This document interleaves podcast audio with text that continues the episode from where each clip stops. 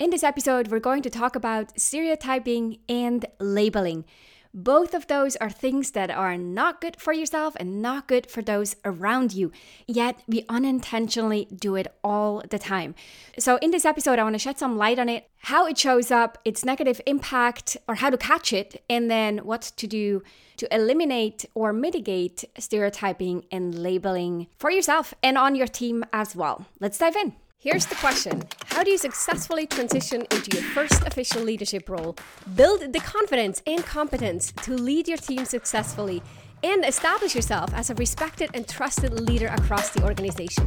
That's the question, and this show provides the answers. Welcome to the Manager Track podcast. I'm your host, Ramona Shaw, and I'm on a mission to create workplaces where work is not seen as a source of stress and dread, but as a source of contribution, connection, and fulfillment. And this transition starts with developing a new generation of leaders who know how to lead so everyone wins and grows. In the show, you learn how to think, communicate, and act as the confident and competent leader you know you can be. Have you ever met a person from a different culture and then thought to yourself, hmm, they kind of don't look like that, or they don't act like they are from this culture? That could also be related to age, uh, it could be related to gender, it could be related to overall education, political orientation, sexual orientation, ethnicity, all of that. And when we see someone with a specific attribute and we then think that they don't act or look like that, then we fall prey to stereotyping. The same is true when we talk about we as women or a man in that role is better or worse or different. We're stereotyping. Now, stereotyping in itself is normal. We all do it. In fact, our brains do it in order to make sense of things. It's like shortcuts to organizing information and quickly making assumptions, which is a critical skill that we have and helped us survive the issue now with workplace stereotyping is that it leads to us being prejudiced and, in a worst case, even discriminate, intentionally or unintentionally, in fact.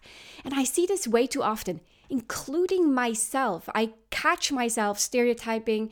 We're going to talk about labeling in a second, but I realize that's what my brain does to make sense of information. So we're not trying to make stereotyping this bad, awful thing to completely eliminate my hope is that you start noticing when you do it so you can catch yourself and pay attention to the language that you use, the actions that you demonstrate, to counter your own assumptions and challenge them in order to do better in the way that you lead, how you behave, but also the way you make decisions, the way that you hire, the way that you promote internally. And as a result of that, and with that, of course, you're able to create a more diverse and inclusive environment where people feel like they belong more than if you're unaware of stereotypes. Now, I've used stereotyping here already a bunch. I think it's time to quickly define it. We commonly define a workplace stereotype as a fixed, overgeneralized belief about a person or a group of people. Now, these stereotypes can be positive, negative, or also neutral.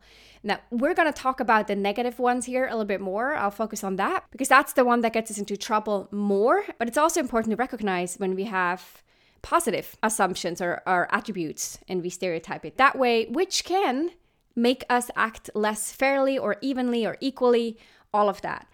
Now, I'd like to emphasize this again. Stereotyping is not something that only some of us do and others don't. And when we do, we should feel guilty about it.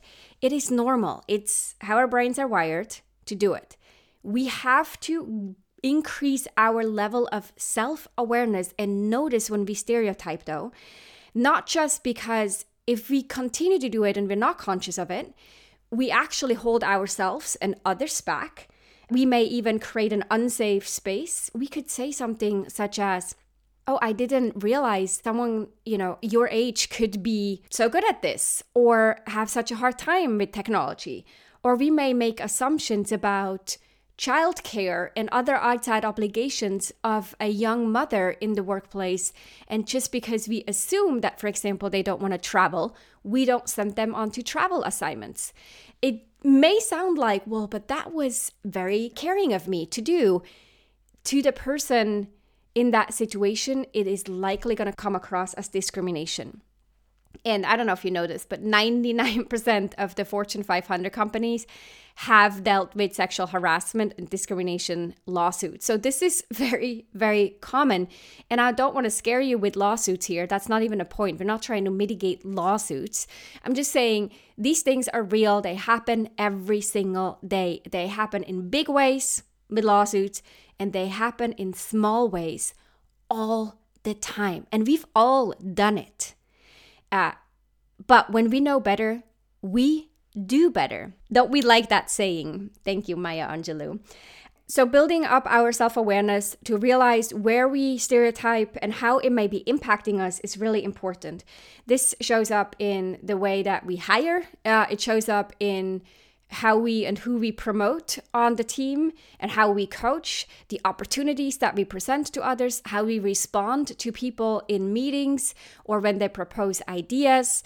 It shows up in the way that we assign work. It shows up in how we, t- for example, talk about our customers. It shows up how we engage with our coworkers and colleagues or clients and vendors and partners and all of that.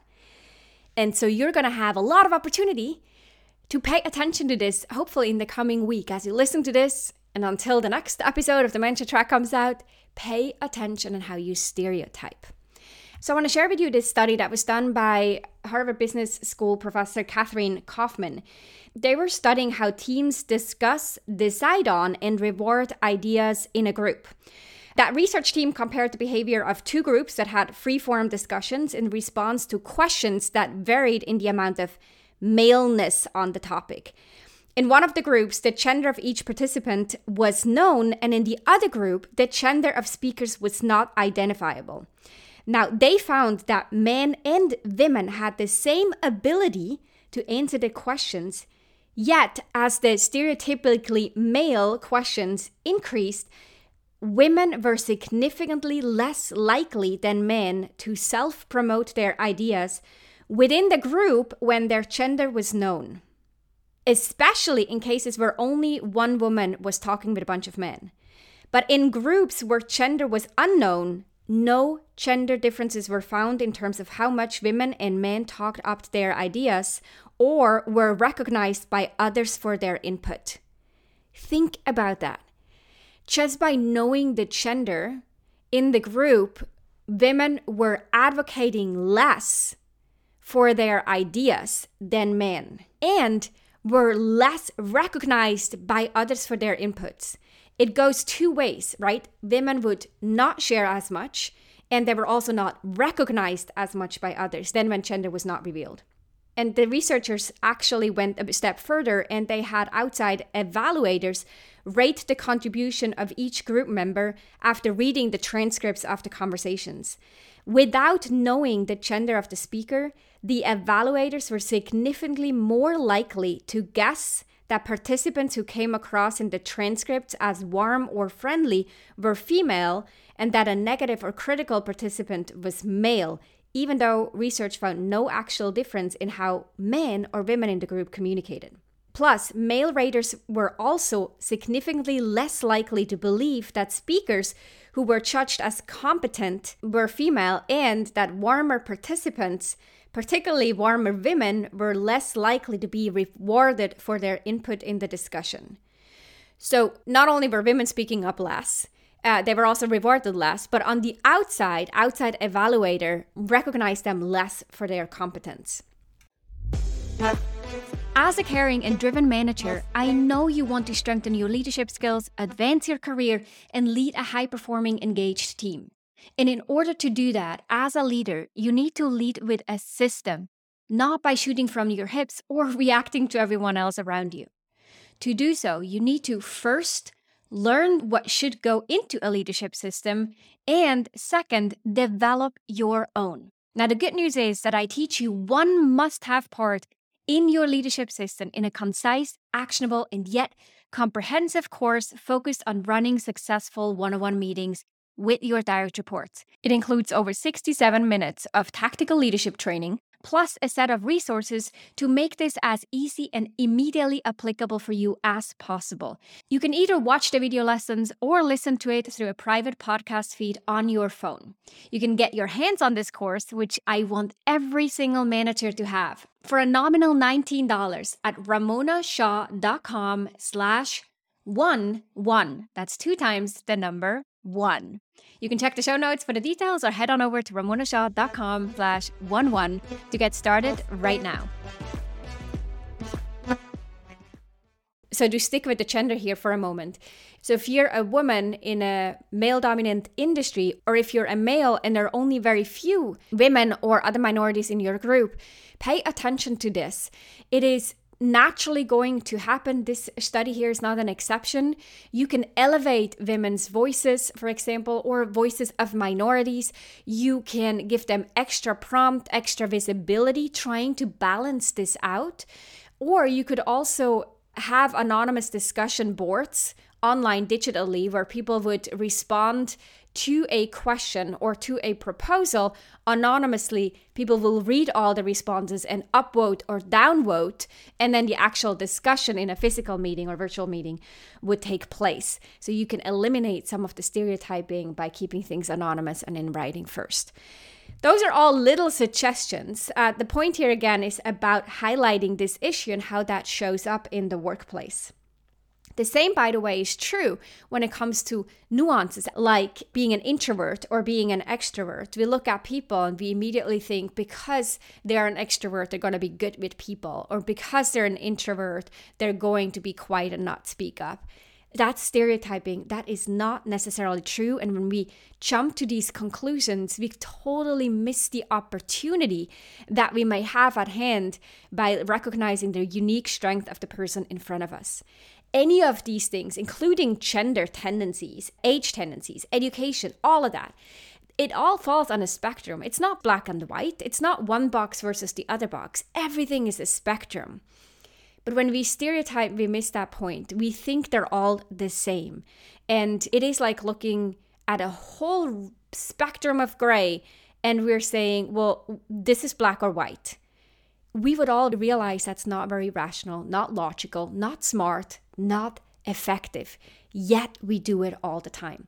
The way around this is what we call individuate information. So we're trying to get to know the person in front of us, especially if we know we have certain stereotypical assumptions about that person. Really recognize that, ask questions to really have an open mindset, get to know them on a personal level, and dropping that and putting that aside asking questions with an open mind. Plus, uh, as we talked about earlier, sometimes you have to give extra encouragement. If you notice someone is holding themselves back, you want to really evaluate certain processes that you have in place, such as hiring, for example, that we know we're all completely exposed to biases. And we all know that we make decisions emotionally and then we rationalize logically. That is also how our brains work. And knowing that means we have to put certain measures in place in order to reduce the biases and the stereotyping in the process so that we can create an environment that's more diverse and inclusive that also enables and allows us all to grow together. For a woman who isn't speaking up or advocating for herself, we might need to give that extra feedback. We might need to give that extra encouragement up front. We might need to speak up when we see something. We may notice in a process, oh my gosh, we're stereotyping in a conversation or we are exposed to biases here. Put the pause on and say, like, hey, hold on a second. I don't think we're looking at this objectively, or I don't think we're giving the person the benefit of the doubt. I think we're totally falling into the trap of stereotyping. So, can we take a step back and actually look at the individualized information here and get to know the person or even let's challenge ourselves and assume this person has a completely different age or a different background or a different education. How would that change how we perceive this person? And that allows us to uncover some of those biases or stereotypes that we may be exposed to. Now, I want to briefly talk about labels as well. Labeling is something that we do more when it comes to personality attributes such as the introvert or the extrovert, or being a procrastinator, or being really bad at public speaking, or it may be I'm always late. We all have these kind of attributes that we take on. And we think uh, they become our identity as a result of it. And the more that you believe you are a thing, an identity, the more your brain is going to want to validate that that is true and will diminish or ignore any information that comes your way that would counter your identity. That's like we have a certain very strong belief, and then anything that we see on Facebook or even from research that counters our belief, we either don't see it, or then if we see it, we don't read it, or if we read it, we're trying to find the holes in the argument to hold on to our strong belief. So if you're a procrastinator and you keep saying, I am a procrastinator, or I am just impatient, or I'm just bad at XYZ, the more you're going to find reasons of why that is, and you're going to find more proof. As such, you're holding yourself back. Totally unnecessary. So pick up on the labels that you use or maybe other people use. If you're coaching people on your team as a leader and you notice someone is using labels, just bring that up and say, it sounds like a label uh, that you put on yourself. What would be different if you drop that? And could you imagine a world where that's not true? if you didn't think that was you or you were that kind of person, what would you do differently? What could you do differently? Sometimes it's easier to see from the outside, it's really hard to see from what I call inside the jar. We can't read our own labels, so to speak, uh, but others can. And so we can help each other do that too. It stalls growth, it holds us back from going through behavioral change. And don't get me wrong, I'm not saying an introvert isn't an introvert, but I'm saying that when I tell someone I'm an introvert, and by the way, I do this too, I say I'm an introvert, but I've diminished the fact that introversion and extroversion is a scale and it's it's a spectrum and the way i'm introverted is very different than the way other people are introverted. And i have a lot of moments when i can be a really big extrovert. But when i say i'm an introvert i'm actually encouraging my own behavior to fall more into that left side or right side of the spectrum that i'm actually promoting that stereotype within myself and for others, which is not helpful. It's halting growth, it's halting behavioral change, and just makes things harder in an unnecessary way.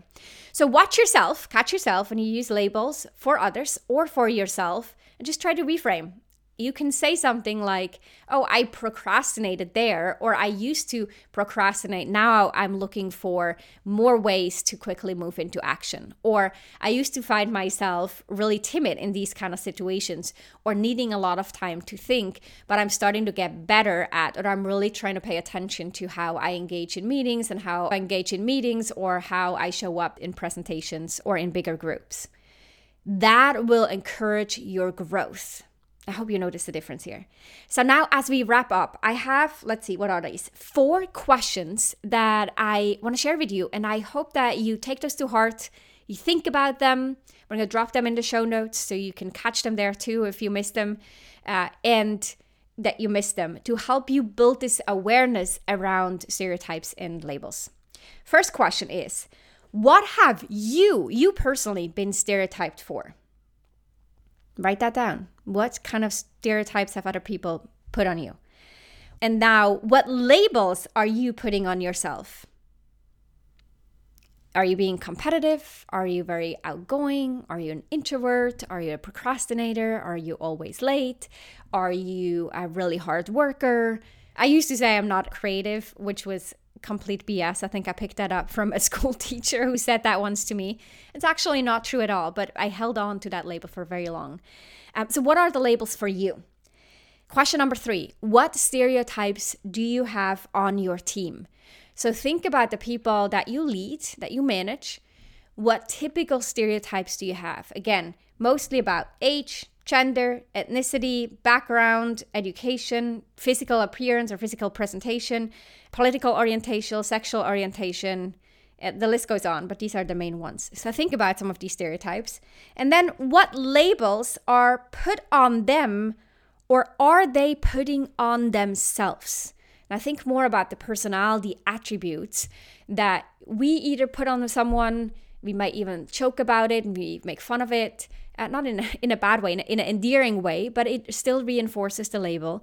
Or what are things that the people on your team put on themselves as labels that now, after this episode, you realize they may be actually stalling their own growth and development because they keep hanging on to that identity unintentionally and unconsciously. So these are the four questions to think about and recognize. And then again, as to, in terms of actions to do, look at the processes where this shows up. Catch yourself when you use stereotypes, rephrase how you communicate, say something when you see something and give some people who are being stereotyped or may fall into these uh, traps that we talked about with the study and the women speaking up give them some additional positive feedback some encouragement or shed some light on it like give them some extra visibility now, that particular example was just one of many. So the same thing shows up for people across different generations, different backgrounds, educations, and so forth. So look for opportunities to counter the effect in order to create a fertile ground, like the soil where people feel they can grow, they feel more confident in themselves, they uh, feel seen for who they really are, not the stereotypes that they represent, but who they really are because someone cares to get to know them and because you might even see strength and abilities and resources or potential in them that they have diminished because of a label that they have put on. When you get to do that, not only will you create more diversity, belonging, and inclusion on your team, but you'll also be that leader that people remember because you instilled confidence in them. You saw something in them or in others that they didn't see. You were the one who paid attention in how decisions were made and how biases and stereotypes may have impacted your ability to make logical decisions. And instead, they were emotionally driven because you were the one who would recognize when decisions were made in a biased way and were doing everything you could to counter those. And that speaks volumes. So, I do hope that I shed some light on this whole topic in this episode today. If you think this will be useful for other people on your team, in your organization, friends, and colleagues, please pass it on. This topic cannot be talked about enough, especially among leaders. So, thank you for your help to do this. I will be back next week with another episode of the Manager Track podcast. Bye for now. If you enjoyed this episode, then check out two other awesome resources to help you become a leader people love to work with. This includes my best-selling book, The Confident and Competent New Manager, which you can find on Amazon or at ramonashaw.com slash book, and a free training on how to successfully lead as a new manager. You can check it out at ramonashaw.com slash masterclass. These resources and a couple more you'll find in the show notes down below.